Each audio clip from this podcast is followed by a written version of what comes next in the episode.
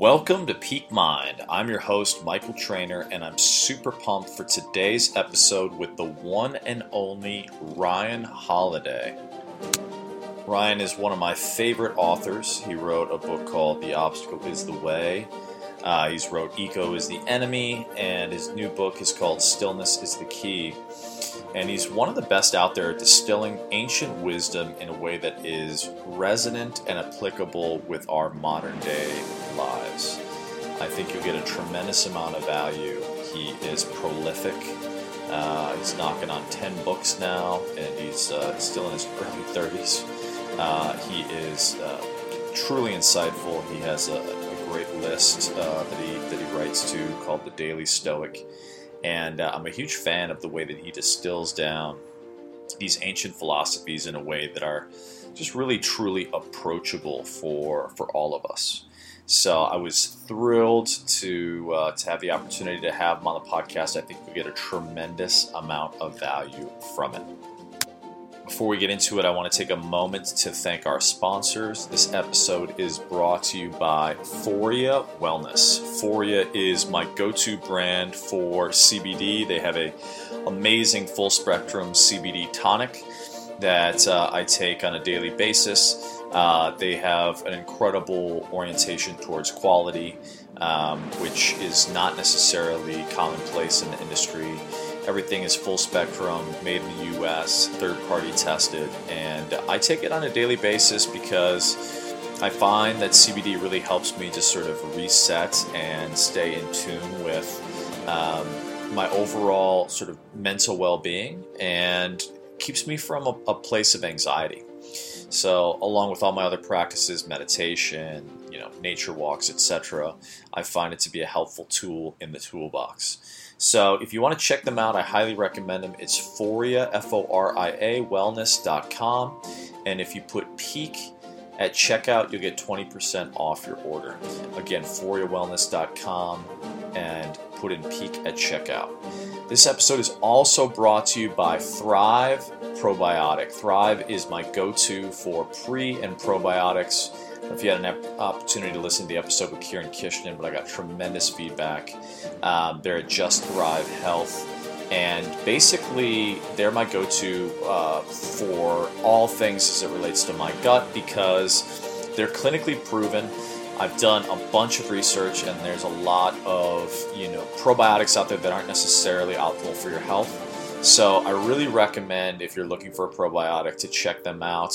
Um, they are all clinically tested. They have a huge orientation towards uh, science, and it's basically the best, one of the best products I've, I've discovered on the market, and I highly recommend it. So if you go to just thrive health dot com and put in PEAK, you get fifteen percent off your order. Again, that's Just Thrive Health, code PEAK for fifteen percent off. And with that, it is my great pleasure to introduce the one and only Ryan Holiday. All right. All right, my man. Yeah. So, Stillness is the Key. Yes. By the way, which I'm sure you've heard before, but Obstacle is the Way was one of my, uh, it was a book that came to me at the right time. Oh, that's so cool. Um, my father actually got diagnosed with dementia, and, and it was a less huge cool. personal challenge. Yeah, much less cool. But that book helped me in the framing of, like, the challenge. So, gratitude for that. Well, thank you. Um, but this book, Stillness is the Key, I loved. Thank you. And I wanted to start off, you have a quote in there by one of uh, one of my favorite uh, humans, uh, Emerson, and it's basically, the essence of greatness is the perception that virtue is enough. Yeah. And one of the things that I distilled from the book was sort of this ex- exaltation of virtue as, as almost paramount. Yeah. Um, in sort of the Stoic philosophy. Can you break that down for me in terms of, is that is that correct, that, yeah. that sort of assumption? And if so, how would you distill sort of virtue for the modern modern modern age? So when we hear the word virtue, we tend to think uh, like Christian virtue, or we almost have, it almost has this connotation of like chastity, like yeah. it's like purity. And that's, I mean, I guess part of it, but not really what, when the ancients talked about virtue, they were talking about like, arete actually translates into sort of excellence, like it means human excellence. So it means there's a moral component to it, but there's also a greatness component to it, right? And for the Stoics, virtue is a word that describes sort of sub-virtues, right? So it's not like virtue is just this one thing. For the Stoics, the four big, the, sort of the four big virtues, call them the cardinal virtues, are courage, yeah. justice, so it's doing the right thing, uh, wisdom, understanding, knowledge, insight, and then moderation. So virtue is this kind of collection of those four, is a uh, of those four bigger ideas. So when he says that virtue is enough, what he means is that what matters is that you you do those four things, how they shake out, or whether you get attention for them or recognition for them, whether you get rewarded for them is like secondary. What what matters is like, is that the code that you try to live by? It's so it's it's ostensibly a call to the inner game. It, yes. it is in my discernment, and and I feel like. What I what I love about what you bring is sort of almost like a modern day translation for some of these very ancient uh, and timeless, if you will, principles. Yeah. But something that it, at times for me feels, I don't want to say forgotten, but um, the, the notion, for example, of enough, like yeah, virtue is enough, sure. right? Enoughness in modern, like twenty-first century modern day living. We're built around, yeah. we were built around the yeah, antithesis I, of enoughness. Totally. Right. No, and I think you even you see that now as a sort of grand political whatever is happening, and, and we don't have to get into the specifics of who you agree with, disagree with, but like there are these characters that pop are popping up, whether it's Mueller or Mattis, uh, or, or whistleblowers or whomever. You see these people who are operating by like a code, mm-hmm. like it's clear they have like, this is who I am, this is what I stand for, I can't and I won't do anything else. Yeah.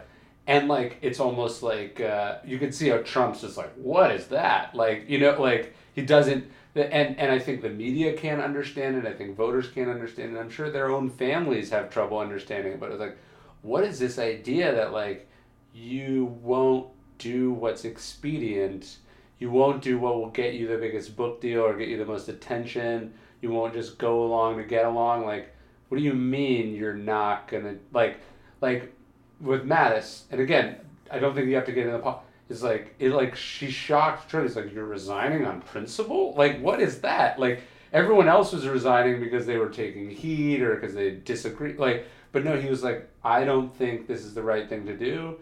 You don't want to do it, so like you deserve someone who believes. I'm like, I'm not going to execute something I don't believe in. I'm out. Yes. And like people are just like, what is that? That's crazy.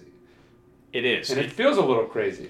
Well, it, it does, but yet it, it, it's so, I think, because we've we've sort of moved into this brave new world where reality is reified anew on a daily basis on algorithms and fake news. Yeah. I think it's it's like hearkening back, this is my yeah. interpretation, to that which used to make us human, right? Which sure. to me, like, humanity was based in virtue and values. Yeah. For values would be yeah. the way I describe it. And I feel like especially politics is, is one arena in which a lot of that's been sort of thrown out the window, and even yeah. the traditional tenets of, of parties are sort of being redefined anew. Sure. But but to that point, and I think this is the one of the pieces that I really resonated with in what you're bringing to the table in terms of sort of almost a modern day translation, not just of Stoicism, but and as someone who studied, I actually literally lived in Sri Lanka and studied Buddhism for twenty uh, for right. two years, excuse me, and so you're ta- you're bringing in sort of the, the, the, the Buddhist worldview, the Stoic, this this sort of Stoicism, this timeless wisdom, which I feel like in this modern age, right, where it's like. Uh, you know, there's there's a quote, I can't remember who it was by, but basically it says that, like, the world has changed more since nineteen ninety-two than it did the previous thousand years. I think it's actually McKenna. Yeah. Um, and and it's it, it's interesting because that's true, yes. except also nothing has changed. Exactly. Yes. So so break that down for me in terms of, as you bring, because you're bringing this wisdom to sort of elite organizations, entities, obviously the masses with your writing. But wh- wherein do you think the essentialism that is sort of these these traditional virtues reign truer than ever, and where, and this may this is a separate yeah. question, do you think we need sort of a modern approach to twenty-first century living? Yeah, I mean, look, when you read the Stoics, they talk about predestination, and they they like there's clearly have no problem with slavery, and you know, like Marcus Aurelius is writing in a. in a sort of a hierarchical society in which, like, there is essentially no mobility or change. So when he talks about accepting your lot in life, you know, it what what was your lot what your lot in life was was far more cemented than it is now. Mm. But his fundamental argument that like you only spend your time and energy on things you control, that's a, a looser definition that does apply today. So, you know, when he's saying like, look, I'm the emperor, I didn't choose to be emperor, that's my lot, and he's like, you're a slave, you don't choose to be a slave, that's your lot. Now, that doesn't work, that doesn't translate fully. But when he's saying, you know, there's no use complaining about things you don't control, that does, you know, sit with whether you're short or tall, whether you're a man or a woman, like, you know, the the, the more in in changeable parts of life, like the I think I think the, the Stoics and the ancients nail it.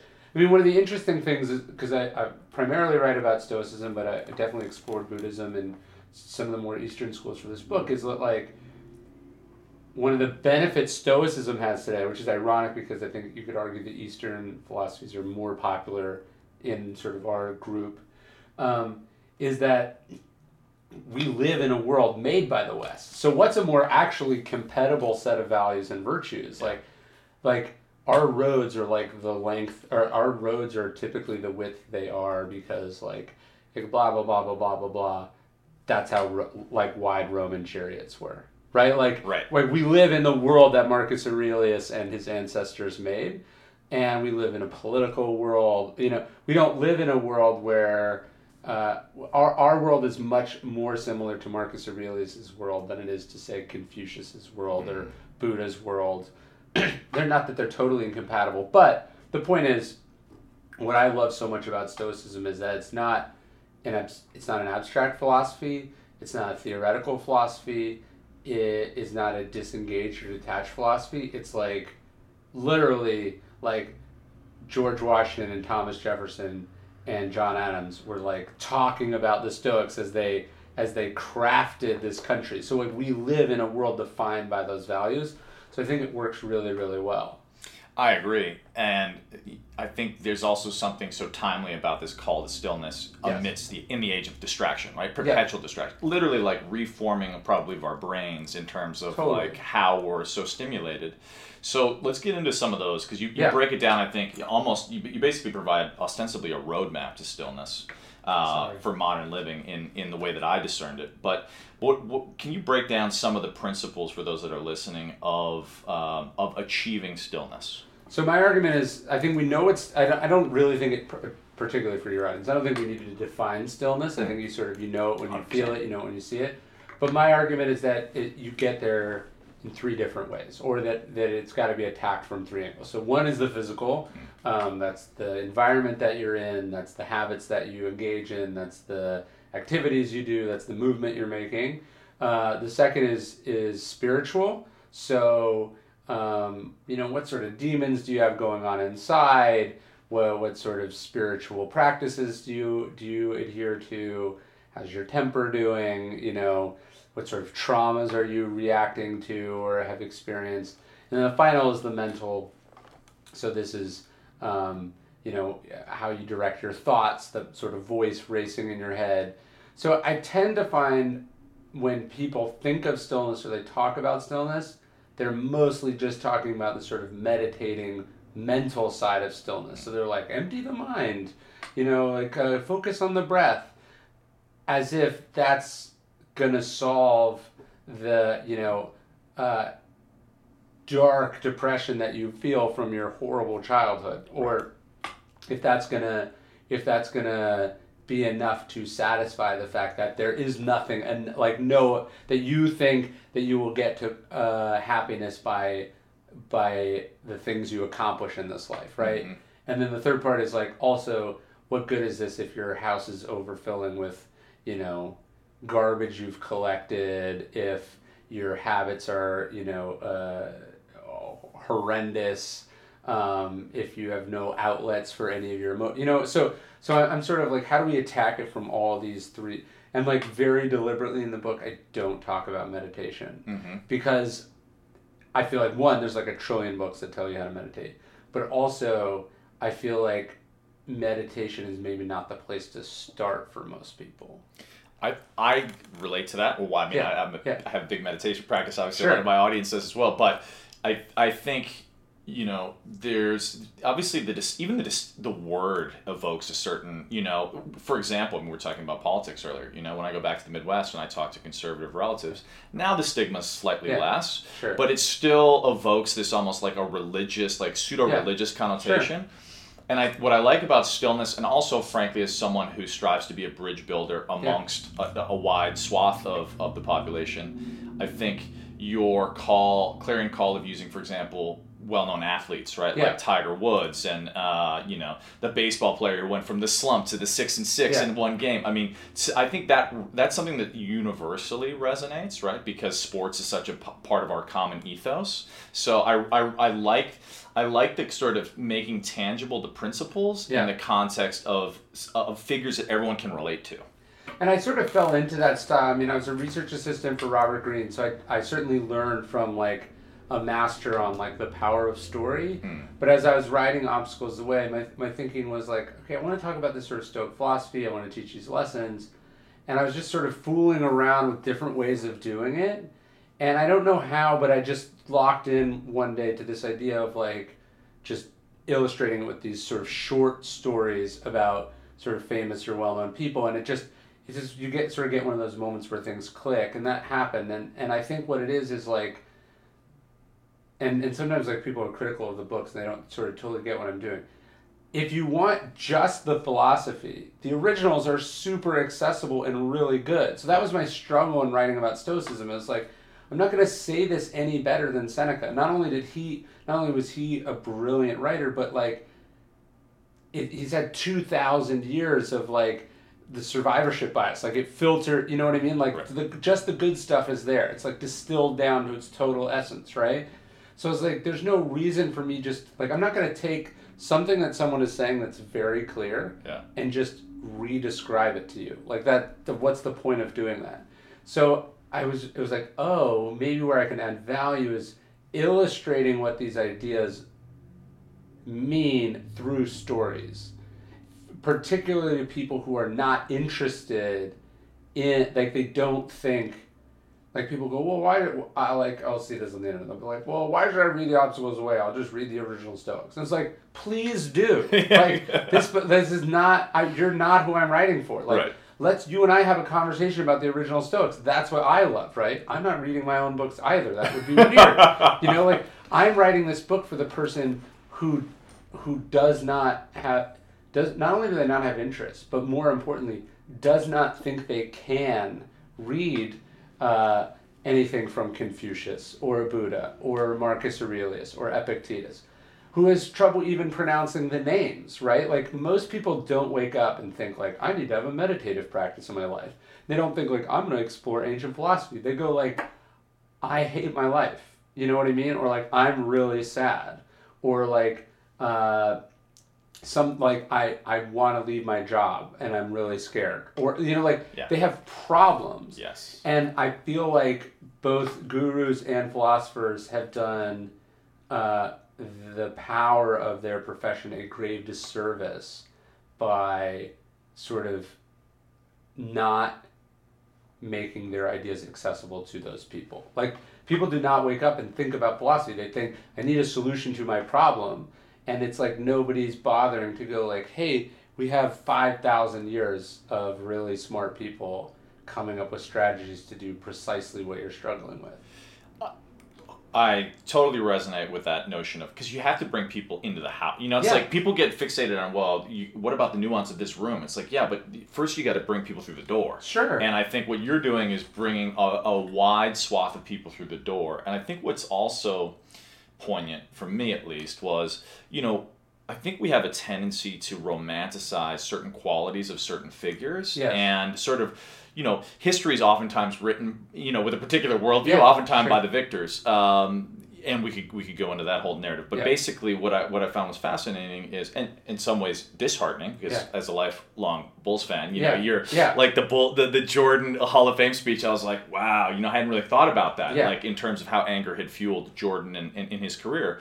But but also, like, the Kennedy, like that, I think, I mean, Tiger Woods as well, but the Kennedy distinction of, like, hey, here's where stillness literally saved, likely, you know, millions and millions of lives sure. and, and, and probably altered history forever, and yet there he was not without his without his uh, uh, faults.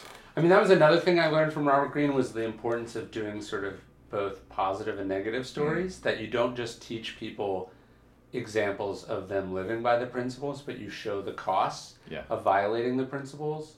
Um, but yeah, it's it's interesting. The, the other part of like how I've tried to do the books is is, is thinking like, oh, um, philosophy is not this thing you do one time, but it's like a ritual. It's an experience. Like if you think about what Marcus Aurelius is doing in the meditations, like it would have he would have been doing it in a Moleskine in two thousand nineteen. And it was the, these big scrolls and stuff then, but like he was writing to himself. Like it he wasn't writing a book. Yeah. Uh, he was writing to himself. And so when like when you read critics of meditations, it's like, well, it's repetitive. There's a lot of quotes in it. You know, he doesn't really explain, uh, you know, he doesn't address this or that. There's all these omissions. It's like, yeah, he wasn't thinking about you.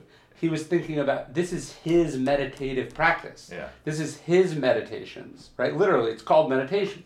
And and what he's doing is is going over the material over and over again. And so what what I think I, again, accidentally chanced on with the three books and then also with Daily Stoic is that, oh, if you can make books that allow people to dip in and dip out of them, depending on what they're going through, you're actually servicing the ideas much better. So like most books are designed for you to read them from, you know, cover to cover once.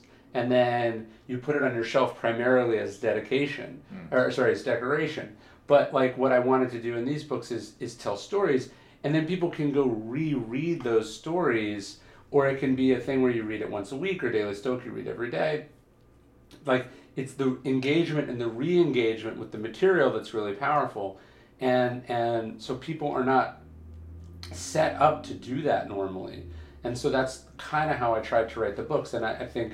Um, so when I see people's copies and they're just like all these pages are folded and it's like, but there's different color highlighters, and I'm like, that's exactly what you want as an author. It's like this book has been woven into the fabric of their lives. It's not like, oh, I read this business book because I, you know, I heard it was popular and then I moved on. Yeah. Like, um, and then I guess the other thing uh, you you mentioned uh, you mentioned stories. Like I think the other thing I think about is like.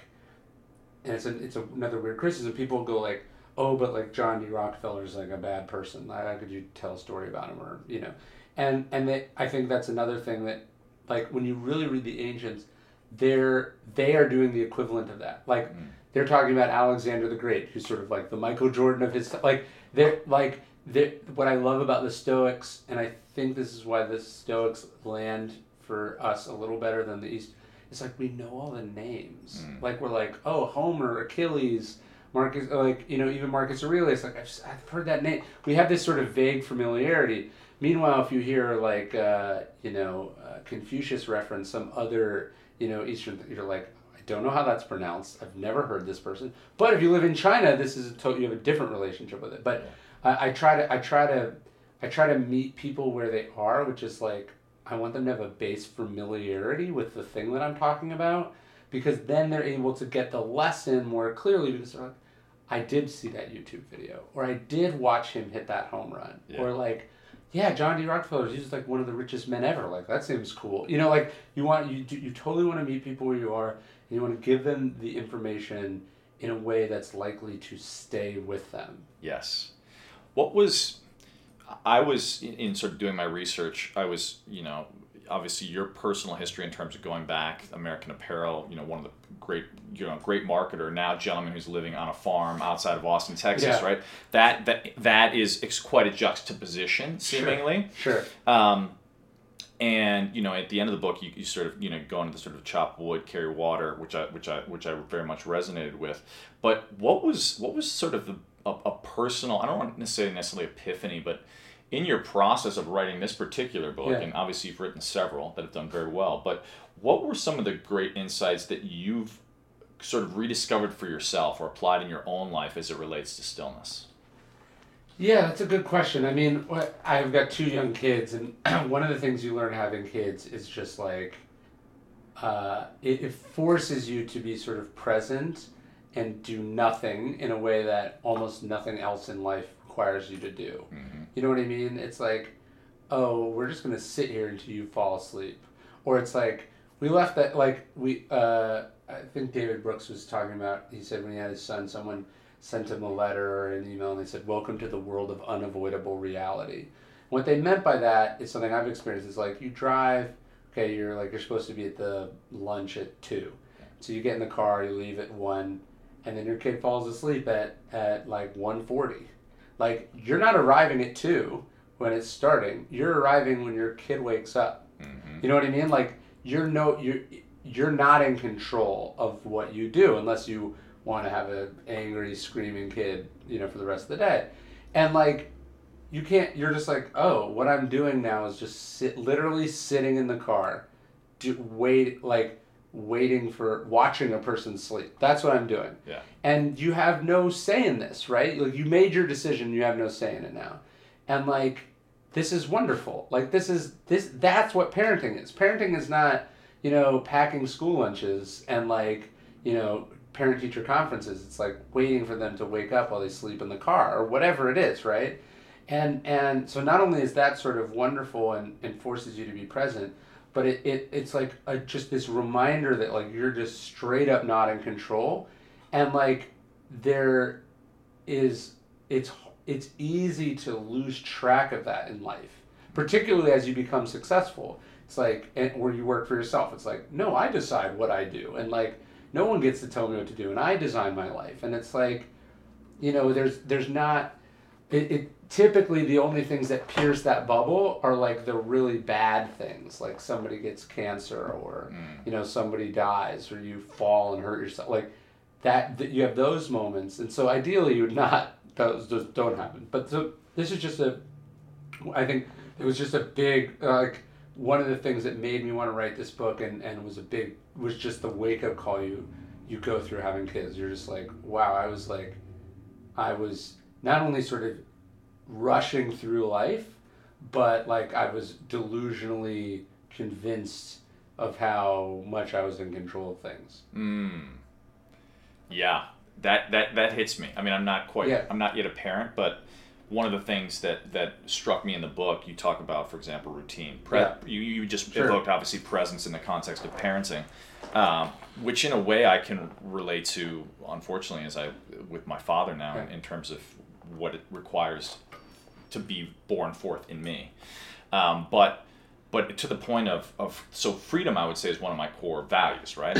Yeah. Uh, something I, you know, have exalted my whole life, which autonomy. is, which is what, yeah, autonomy, autonomy and yeah, like being sure. an entrepreneur and all of that. That said, what's been interesting is as I move into what are my deeper values, right? right. And I look at what I would say sort of this notion of fun and fulfillment, right? Yeah.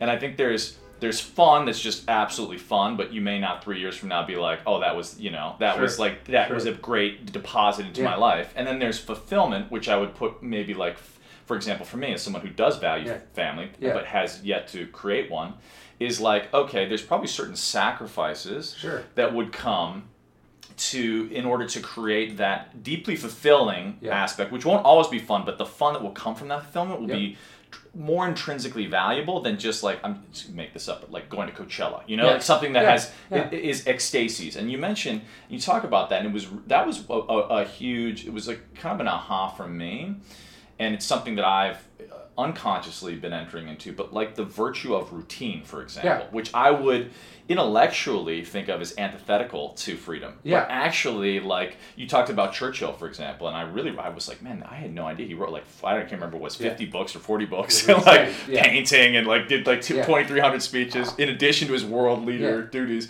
And I was like, wow, and you and you broke down his routine, and I was like, wow, like there's. Yeah, of course, there's the ecstasies of pursuing experience. And I think in the modern age, we're always seduced by, and I think in some ways that is, you know, there, there's almost like an experience economy. You know, I think we, yeah. we met for the first time at Summit, and it's just like, what's the next thing on, yeah. the, on the tour of like yeah. epic experiences?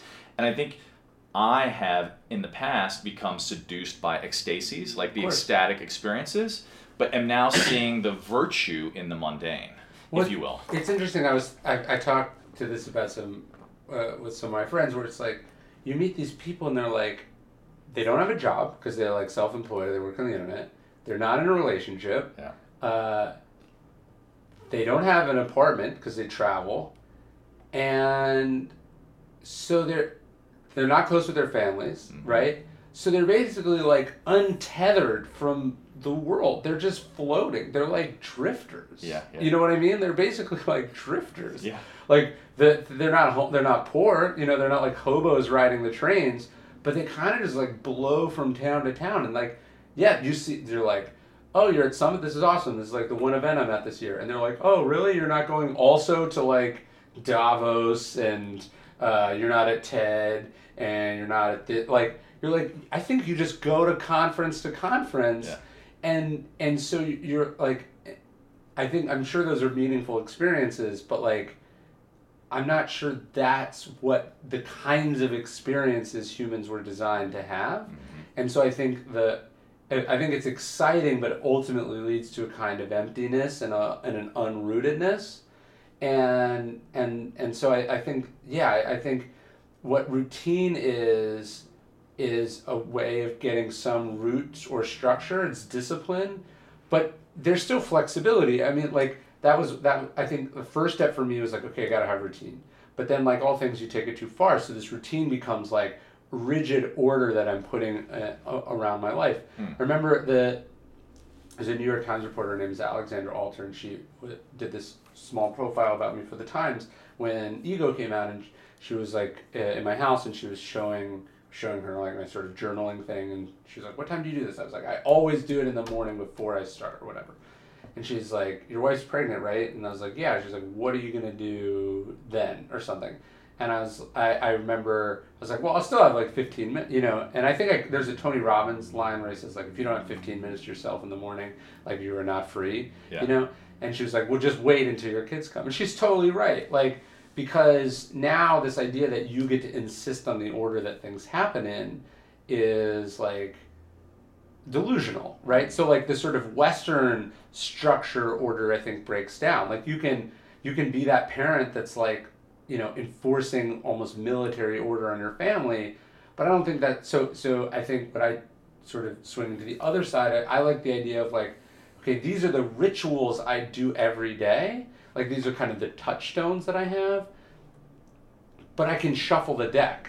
Mm. Do you know what I mean? Yeah. Like, like, oh, I was like, I'm traveling. Well, maybe I'll just do the journaling on the plane when I get there. Or, mm. you know, like, uh, like when I, when I'm at home, I like to exercise in the afternoon after I've written, like after I've done my work for the day.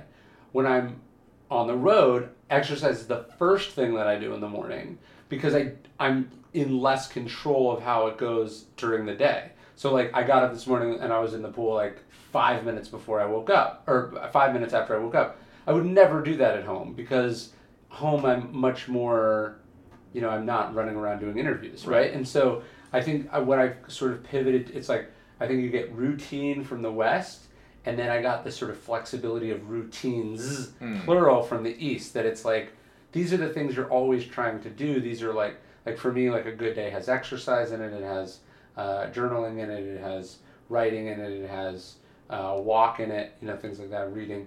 But like the idea that I'm going to determine what order these things happen in is like a bit uh, uh, presumptuous. Yeah, I, lo- I love that shuffle the deck. I, yeah. I, I actually have never heard that before, but I, I just made it, it up. It makes uh, it makes total sense because I think that is the we get we get so attached to prescriptions. Yes. You know, like yeah. it has to look like, and like I do have a morning routine, and yeah. when I think routine, I think that's where I think, okay, I'm setting up my day, yeah. you know, with the win of the morning. If I do that right, yeah. And I know with other parents that I've spoken to, that is the sort of, if they can awake before their children, that yeah. is the sort of, sure. there's like a sanctity to that morning. And you mentioned Tony, uh, you know, that priming, right, where he talks about like ten minutes. Yeah, yeah. exactly. You, anyone can find ten minutes. Yeah. But I just felt, I, I feel like it's it's actually helpful because sometimes then if you're so rigidly attached to that prescription, then you feel like you've lost if you don't hit it in the morning. But if you can shuffle it later in the day, yeah. I think that wins. Like I think about Russell Westbrook. He's like this intense guy with routines. Yeah. And he's like this, and he's so he's been at the same team for like eight years. So he has like a parking spot he uses. This is the practice court he does. He's blah, blah, blah, blah, blah, blah, blah.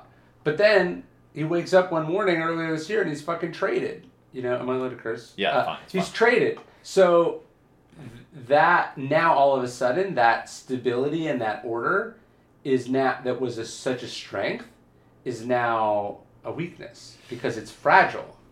Okay, so I want to touch on that. Yeah. Because I think, so there's this notion of resilience. You know, I mean, we can talk about just change. So one thing that has changed in modern day life, right, is like, even within, within a generation, like even my father's generation, there was still this sort of thirty years gold yeah. watch kind of right. context.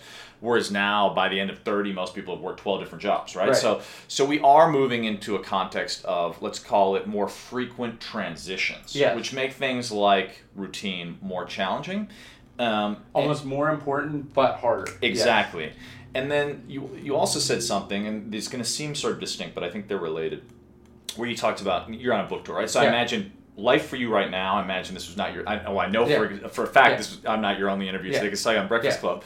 But, um, but like, it's probably, your life in this moment is probably very different from, say, your routine on yeah. your farm. Um, so I think what's interesting in using that sports analogy is there's also seasons in life, right? Like yeah. there's an off season and then there's the playoffs. Sure. And I would imagine right now you're in your playoff season. Yeah. But when, in considering whether you look at things seasonally or you just think about the shifting nature of time in our modern day lives, yeah. how do, how does stillness, I mean, it becomes more essential, I would argue. Right. But like, how does one uh, almost pivot given the resilience that's necessary with transitions? Yeah, no, I think you you have to get good at transitioning. You have to be okay with it, right? Like, you can't be like, well, this is how I do things, this is how I want things, because that you're not going to get that, right. right? Like, you have to be this. You you almost have to have a routine for when you change jobs, right? Yeah, like, because yeah. it's going to happen. Um, and I feel like I've done all my books with the same publisher, and so there's a little bit of that even. It's like, what is it like on the other side? Was it not like? You can get used to doing things a certain way, and this can. Um, the the positives of the stability are the downsides of the, you know, fear or anxiety about what change is like, you know? Mm. So I don't know. I mean, w- one of the, one of the things I think that's so important about the kind of stillness that I'm talking about is that we're not talking about the stillness of a thirty day silent meditative retreat. You know, yeah. we're not talking about the stillness of an ashram in India. Like, I'm sure those are wonderful. I'm talking about the stillness of uh, the car picks you up at nine a.m. and you get back at eleven p.m. and you just went from thing to thing to thing to thing. Or, you know, I'm talking about the stillness of like back to back to back to back conference calls yeah. or the stillness of you were supposed to fly to this city and it was supposed, but, you know, this plane was delayed and then that plane was delayed and now you're taking a car to another airport. Like, how do you have stillness in that? Um, Because that's where you need it. Because if you don't have it, you're going to lose your mind, right? Hundred like, percent. And and almost the, it's like the more you're doing, the more complex and exponential it is when shit goes sideways, mm-hmm. and so that's when you really need it. Yes. You know what I mean? Yeah, I mean, it's like, and it will go sideways inevitably, right? Yeah, yeah. Murphy's Law. What can go wrong will, but it's like. Uh, you know, my parents are flying from here to here. They're like, oh, we'll get there two hours later. When you're busy, that's rippling through. It's like, now you can't do this, now you can't do that, now you can't do this. That's going to cost you X because you have to can't, you know, like, and so you have to, you have to cultivate a practice where you can just go, what really matters is now I have thirty extra minutes between, like, I thought I was going to take off at one, and now I'm going to take off at one thirty. What am I going to do those thirty minutes? Yeah. You know what I mean? I can spend I can I can spend them angrily yelling at the counter attendant. I can spend them stuffing my mouth with Cinnabon. You know, I can spend them uh, w- you know watching uh, the news on the T V in the airport. Yeah. Or I can decide, like, I'm going to sit here and read, or like I'm going to walk for thirty minutes, or I'm going to call my grandmother. You know what I like how are you going to use that time? And do you have the stillness and the discipline and the strength to go wash it away and come back to that and decide, like Robert Greene, he, he, he gave me this thing, I use it all the time. He said, alive time or dead time, what's it gonna mm. be, right? And that's true whether it's like, I got a year left on my deployment or I got fifteen minutes before the meeting starts. Like, how are you gonna use that time? And I don't think he means that in the like, let's cram it, you know, let's cram in some more productivity. He means like, what are you going to do with this piece of your life? Are you going to waste it or are you going to experience it? Yeah. I've been I've actually been doing my own sort of audit or assessment of that. Um, I feel like I've you know I've definitely gotten better, uh, but you know I was just like I just canceled my Netflix because I was like, okay, you know I'm not like sure. crazily watching yeah. movies, but like and it was interesting reading the book. It's like somehow reading obviously feels like a deposit, you know, yes. whereas there's like a withdrawal and like the momentum, or like this notion of using death as an impetus for living, right? Yeah. Which you which you evoke in the book as well, obviously in Stoic uh, kind of core tenet. But I, I've been thinking about that where I was like, okay, right, like I think it was last week I watched a movie, granted I hadn't seen for years, but I watched it for the second time, and as I was then wa- running on the beach, which did feel like yeah. a deposit, I was totally like, deposit. I was like, okay, hang on, was watching a movie now for the second time. You know, it's not like the end of the world, but it's like, granted, like that was just dead time. Like right. to use right. the Greene yeah, yeah. analogy, like yeah. I don't feel like I don't feel like you know. And if I had stuffed my face, you know, like we all we all have moments where we like, and it's not to say you can't have a checkout, but it's just to say I want to do I want to be more intentional with how I'm sure. in, instead of spending, I'll put investing my time because yeah. I want to have that exactly more fulfilling experience. Well, no, I'll give you this. Um, I, I carry this coin in my pocket. No way, what is it? Memento Mori. Oh, wow. And then uh, these are the, the sort of the, the three themes in, in Vanitas art of, of life, death, and time. And then on the back, Marcus Aurelius' quote is, "You could leave life right now, let that determine what you do and say and think." I love this. And I I, I, I wear it on a ring, so I'll, I'll give you the coin. But, Thank uh, you. But... The, one of the one of the most powerful, it's not on the coin, but the one of the big biggest reframes I got from the Stoics, Seneca, he's talking, Seneca talks about death all the time. Yeah. And and you think it's morbid, but I think he's talking about it in terms of like seizing the moment. But he says, the problem is that we think we look forward to death. Like not like we're, oh, I can't wait to die, but that we think that death is in the future, yeah. right? They're like, I'm going to live to seventy-five, I'm thirty-two now, that's how many years I have left, death is in the future. And he was like, no, death is now. Yeah. He's like, death is time ticking away. So as the second hands on your watch are going, he's like, that time belongs to death now. Mm. He says, we are dying every day. And I was like, oh, fuck, that is totally different. So it's it's not it's not like, oh, I have uh, forty plus years, what will I do with those forty years? It's that I've already died thirty-two years. Yeah. Um, and and how much, like, you know what I mean? If you heard someone died thirty years early, you'd be like, oh my God, that's so much, you know, like, and so I, I, I think about it that way, that, that and this, this helps me make decisions because, like, talking to someone about this this morning, if you told me, like, okay, Ryan, uh, you hate doing X, mm-hmm. but if you do X every day, for an extended period of time, you build a company around it, you can sell that company for twenty million dollars. Then you can do whatever you want or whatever, right? right? I I think that what the philosophy would help, I'd, I'd certainly be tempted by this offer. I think any normal person. Sure. Would. But what I try to tell myself is, one, how do I, like one, how, how can you prove this? But two, uh, am I willing to die for seven years? To maybe get to do what I want at the end. Do you know what I mean? Yes. Like, so, so like you go, you don't think like, oh, I'm working towards this thing in the future. You go like all that, all that you know for certain is now. And are you, how close to you now, how close are you now to the life that you should or want to be living?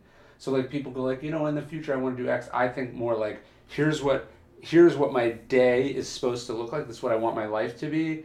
And I try, and I've got it, right?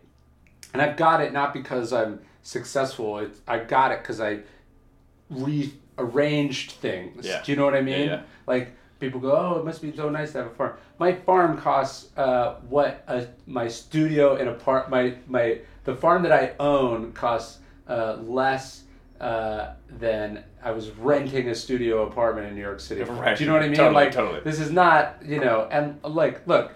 I, I'm I'm doing great compared to my neighbors who like you could you know like yeah sure so so it, it, but but the thing is I figured out what I want my life to be and I designed that life and now when I make decisions about whether I'm going to do X or, or you know accept this offer or go over here or travel to this place or be friends with this person is like does it preserve and protect this mm. or does it take me further away from that? So you're saying, Ryan, you have your life. but you can go do the opposite of your life for seven years, then you have enough money to go back to your life. Yes. Like that's, all of a sudden that sounds preposterous, but that's the exact trade people make pretty much day in and day out. It's, you just so hit it on the head. It, it, it, there's that story, which I won't go fully into, but where the, it's like the Mexican fisherman, where it's yes. like the, the wealthy American comes down and it's like, man, if you did this, you could scale it, blah, blah, blah. And then he's like, and then what I would ever do? Oh, you, then so you could do it exactly sto- what you're doing. That story is like five, six hundred years old. I didn't know that. That's That that story originates, well, some of the reason these things go viral is that, that's it's is it Thomas Trine or something, what, whatever. Uh, there's like a, uh, a Christian... Um, I talk about him in the book, but he's like a Christian monk or saint or whatever. He wrote this book uh, in like fifteen hundred, sixteen hundred, and he tells that story, exact story, exact wording, all the beats, but it's about like a king speaking to his minister, and the the the minister's like, why are we attacking France? And he's like, because we have to conquer France, then we have to conquer this, blah, blah, blah. And then it's like, well, what will we do at the end? We will live in peace. Like, they'll get right back to exactly where you are. Yeah. And that's the that's the hamster wheel that most of us sort of unthinkingly go on. And I think the other interesting thing is we don't, and I've I've had the privilege of doing, of, of privilege slash eye-opening experience of meeting lots of really, really successful people. People who have sold one hundred million books. People who have, you know, made hundreds of millions of dollars, billions of, you're like, oh, they're not like good. Like, like they're great people, but like, they're not like, I did it, I'm good. They're still on the same thing. So it's helpful to see that, because you're like, oh, okay. This idea that if I can get to here, I'll feel good yeah, is a balancing. preposterous, preposterous lie. It's so up for me right now because uh, what I just we were sharing before we started rolling cameras that I've been working on this book. Yeah. And I was, over the summer, was invited. I had met a woman um, in Necker who invited me to this trip. Long story short, She, I, I had this idea that I've been playing with for a while, and she's like, "I'd be willing to, uh, I'd be willing to fund that." You know, yeah. She's a, she's heiress to a significant fortune, and it was interesting for me because what came up was like, "Wow, okay, this is amazing." Like all yeah. of a sudden, I wasn't yeah. pitching her; it was just an right. idea that we sure. were talking, like as you and I yeah. would talk, but she had the power to like yeah. make it real. That that that that idea, without going into great detail, would be more of like the V C style yeah. lifestyle, right? Yeah. Now, um, and I'm not like in any way exalting. I mean, you're an author, you're a New York Times bestselling author.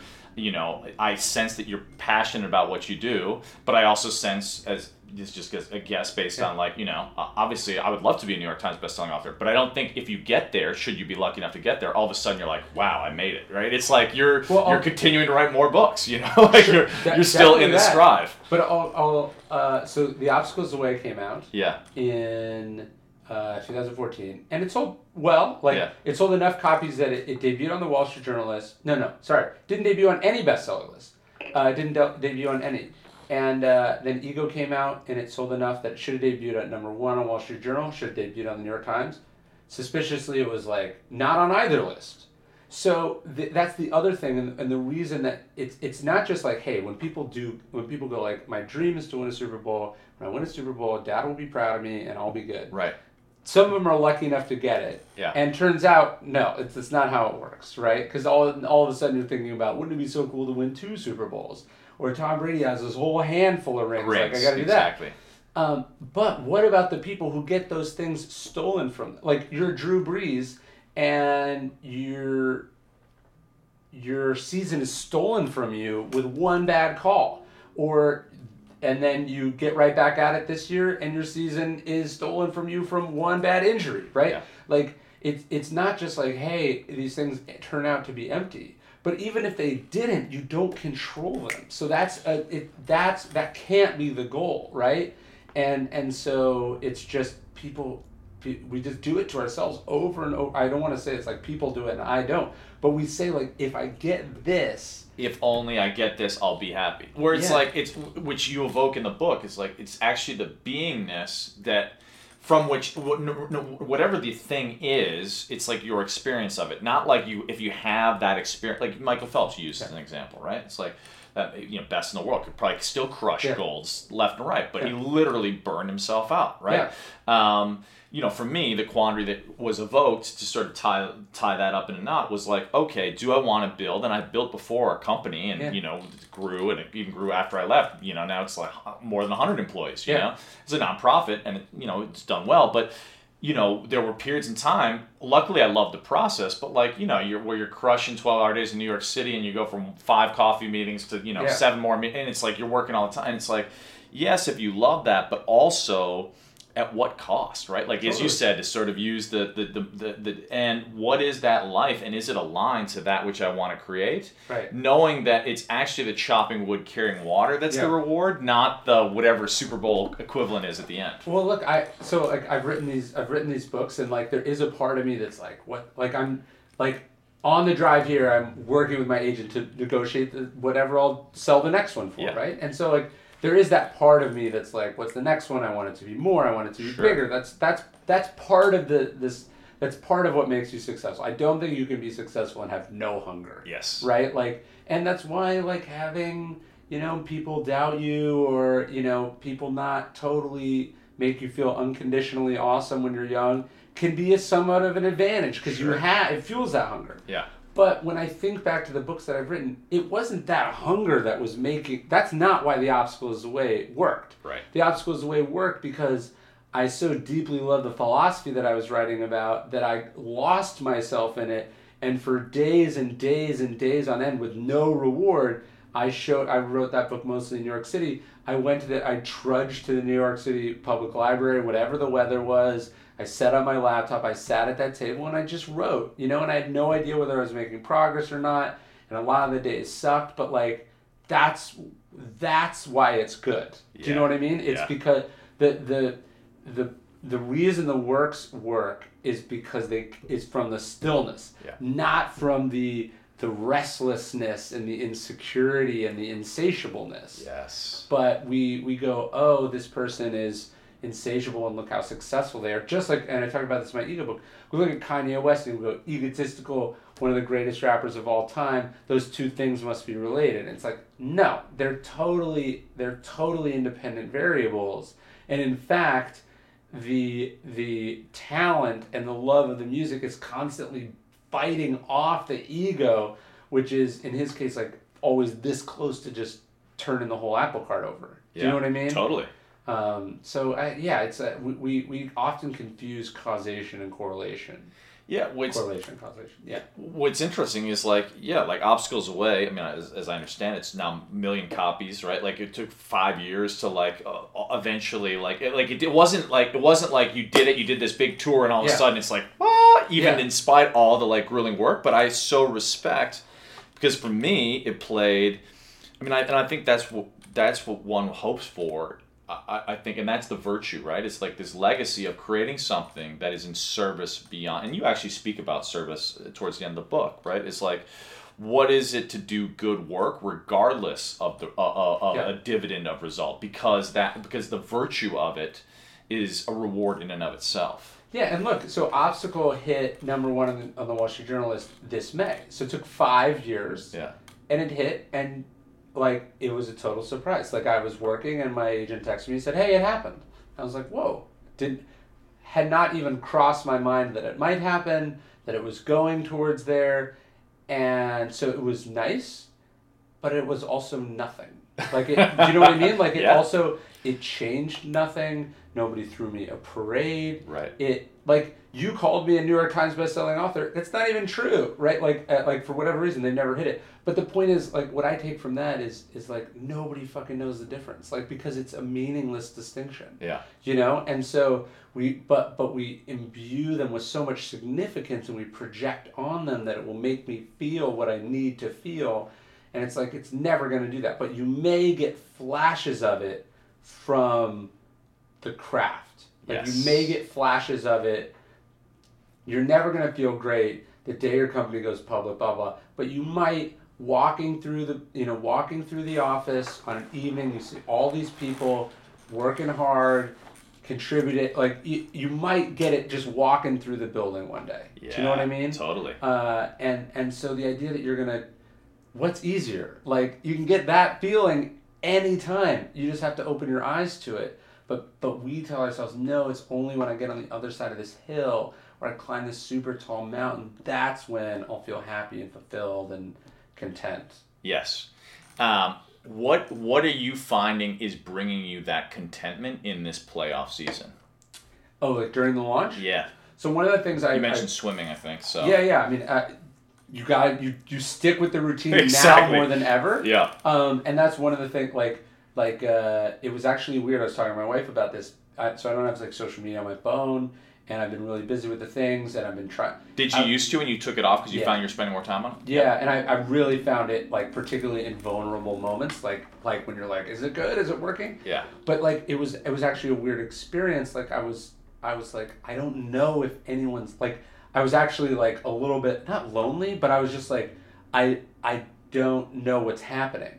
You know what I mean? Like, I was so caught in what I was, like, I was so caught in just showing up, being present for the interviews, and I was working on other stuff that I was like, I don't, I, it's not that I need it, but I would like to know, like, hey, like, it did, it, some people got it, right? Like, just yeah. like, the package did arrive, right? Right, you right. know? Uh, but what I, what I think about now going into launch is, like, look, I'm a human being. So the idea that I'm, that I'm ever going to get to where he gets, where you're totally indifferent, mm. you know, like where where you don't care about it at all, to me is like, uh, maybe if I get another hundred years, sure. you know? So I don't think about it in terms of like, how can I, but it, I go like, how can I take as much of the success off the table before it leaves my hands? Yes. So like, let's say I got to seventy percent or eighty percent or ninety percent. It's like, I know it's the best book I was capable of writing. I know I said what I wanted to say. You know what I mean? I know I didn't compromise. I know I didn't cut corners. I know I hustled my ass off in terms of the sales. I know it looks the way that I want it to look. Blah, blah, blah, blah, blah. I, I, I should get sales numbers Tuesday or Wednesday, probably Wednesday of this week, and then times maybe Wednesday night, Thursday morning. That those will ma- those will matter to me, but only in a very circumscribed little box. Yes. It will not be, well, I thought it was great, and now you had the power to tell me that it's not great. Exactly. You're holding whether or not the world validates that which you hope to be the case, so to speak. Yeah. You are already holding the space within yourself of like that, you know, for example, I know Stillness is the Key. This has already been a value for me, like hugely valuable. Sure. I have a feeling it will become a New York Times bestseller, but whether it does or does not, you obviously hold hopefully within you the virtuous joy of knowing that you birthed something yeah. through hard will, labor, chopping wood, carrying water that will be of value to a great number of people. And I control that. The really good news is that that part you totally, like Marcus Aurelius is, uh, uh, you know, insanity is tying your happiness to what other people say and do. Yeah. You know, well-being is tying it to your own actions. Like I, all that part I was, you know, ninety percent in control of. The other one, the other, do you know the word lagniappe? No. So it's, I forget how it's spelled, but it's it's uh, like a Cajun sort of Frenchy word from New Orleans. But it it's it, it means like the the little extra something. It's like the thirteenth donut, right? Like that's yeah. it's like the baker throws in an extra donut, yeah. and you're like, sweet. The baker's dozen. Yeah. yeah. So so it's it's uh, that's the like I want I want the external success to be that, and this is actually you wouldn't mm. think like. The, I'm, I'm bouncing all over, but this actually is a very stoic, a stoic concept. So Seneca, like originally the Stoics were like, virtue is the only thing that's good, everything else is like bad, and you shouldn't care about it, right? And so they, they were like, is that really true? Do you know what I mean? Like, and, and so the Seneca comes up with this idea, he calls it preferred indifference. So T S, not E N C E, right? Like, he goes like, things you're indifferent to, but if you have a choice, you'll take. Yeah. So he's like, it's better to be like, he's like a philosopher doesn't, you know, a philosopher can be a philosopher whether you're rich or poor. A philosopher can be a philosopher whether you're, you know, experiencing horrible tragedy or not experiencing horrible. But he's like, the preferred indifferent is like, I'd rather be tall than short. Sure. I'd rather be rich than poor. I'd rather be handsome than ugly. Yeah. You're like, if you have a choice, you like, of course, you wanted to sell a trillion copies sure. and you wanted to win all the awards and you want to hear from all these people who said that it changed their life. But like, I also, I know objectively it's the best I was able to do, and I know it did what I set out to do artistically. So, like, that's that's the full twelve donuts. Yes. Then the the thirteenth donut is like, oh, look at all this. Yes. That's what you want to get. Really hard to do. I've I've done it, you know, nine times now with books, and obviously I've launched other things. You you. You get you can inch your way closer. Like it it it matters. It, it's ridiculous to say that you're not going to care. You're like, I don't care what, you know. Uh, it matters. Sure. Right, but uh, you want to get there. You want to get to a place where it's like you don't need it. Yes. Well, I, I want to say, obstacles away. I mean, now Stillness is the Key. I want to ask everyone to go out there and, and pick up a copy of this book. It's it's Thanks. truly truly. Uh, a beautiful read, man. I, I, I read it on my way to New York. Um, I think I actually told you when we met, uh, this was years ago, but um, Obstacles Away was is, is literally one of my favorite books, and this is knocking on the door. I really, really uh, feel like you bring timeless wisdom um, to our age, which is, is I think, now more necessary than ever in, in a variety of way, for a variety of reasons, but um, but definitely recommend people go pick this up. Where can where can folks find you uh, online? So obviously everywhere books are sold, the books are. Uh, I'm at Ryan Holiday pretty much everywhere. Um, if you're interested in the Stoicism stuff, uh, the best place to start is daily stoic dot com yep. or just at Daily Stoic on Instagram and other places. But um, yeah, man, thanks for having me. This was really cool. Yeah, it won't be our last conversation. For Ryan sure. Holiday, right, man. Thanks. Appreciate you. Yeah, thank you. And there you have it. Absolutely loved my conversation with Ryan Holiday. He is an incredible author, one of my favorites, and really recommend his writings. I find it to be an incredibly helpful tool to have these reminders about ways in which we can really tap into our stillness. Um, if you're enjoying the show, please go ahead and uh, leave us a rating and review on iTunes. That helps us build the community and get out there. It's my mission to get this message out to as many people as possible. And your ratings and reviews mean the world to me.